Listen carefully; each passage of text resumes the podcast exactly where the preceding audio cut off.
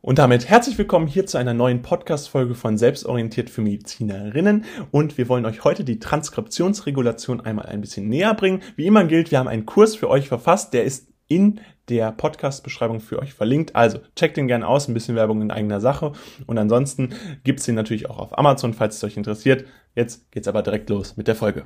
Kommen wir nun zu der Transkriptionsregulation. Bei der Transkriptionsregulation ist natürlich ein wichtiger Teil dieser Transkriptionsregulation überhaupt erst die Initiation. Bei der Transkriptionsinitiation kommt es dadurch dazu, dass man verschiedene Faktoren benötigt. Unter anderem benötigt man histonmodifizierte Enzyme. Wir sehen hier beispielsweise einmal eine DNA, die von einem Histon kompakt gehalten wird. Im roten Bereich sehen wir einmal das Histon, im grauen Bereich, den das Ganze sozusagen umschlingt, sehen wir den DNA-Bereich. Außerdem werden Aktivatorproteine und Mediatorproteine benötigt, um die Transkriptionsinitiation zu starten. Die histonmodifizierten Enzyme ermöglichen dabei die Zugänglichkeit der kondensierten DNA für die Translation. Das heißt, so kann überhaupt erst die Translation dann tatsächlich starten. Die Aktivatorproteine wiederum dienen der Aktivierung bestimmter Gene oder auch Gengruppen und erhöhen dadurch die Transkriptionswahrscheinlichkeit. Das ist generell ein wichtiger Prozess, den wir uns hier vor Augen führen müssen. Die zusätzlichen Komponenten, die bei der Transkriptionsinitiation benötigt werden, dienen natürlich dazu, die Transkriptionswahrscheinlichkeit zu maximieren und Fehler zu eliminieren. Das heißt, Fehler sollen natürlich möglichst ausgeschlossen werden und eine Transkription soll möglichst optimal ablaufen.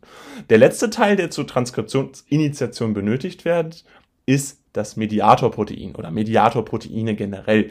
Diese binden an das Aktivatorprotein und verankern die RNA-Polymerase am Anfang des Gens. Das heißt, dadurch haben wir hier diese Leistung des Mediatorproteins relativ einfach erklärt. Es ist so, dass wir das Aktivatorprotein haben, was ja zur Aktivierung bestimmter Gene oder Gengruppen dient und dieses wiederum muss dann natürlich in der RNA-Polymerase verankert werden, beziehungsweise am Anfang des Gens dann verankert werden. Und dadurch haben wir dann ein Aktivatorprotein, was an ein Mediatorprotein bindet. Es gibt dazu natürlich verschiedene Hemmstoffe, die die Transkription beeinflussen können und hemmen können, die in der Medizin ganz wichtig sind. Das bekannteste ist Alpha-Amnitin, ein äh, bestimmtes Gift des Knollenblätterpilzes. Und wichtig ist auch, dass es verschiedene Hämmer gibt, wie beispielsweise den Gyrasehämmer, Fluoxine sind da wichtig, Mitomycin C oder Actinomycin D sowie aber auch Polymerasehämmer, die zum Beispiel Rifampicin genannt werden. Fassen wir euch nun das Wichtigste der Transkriptionsregulation einmal zusammen.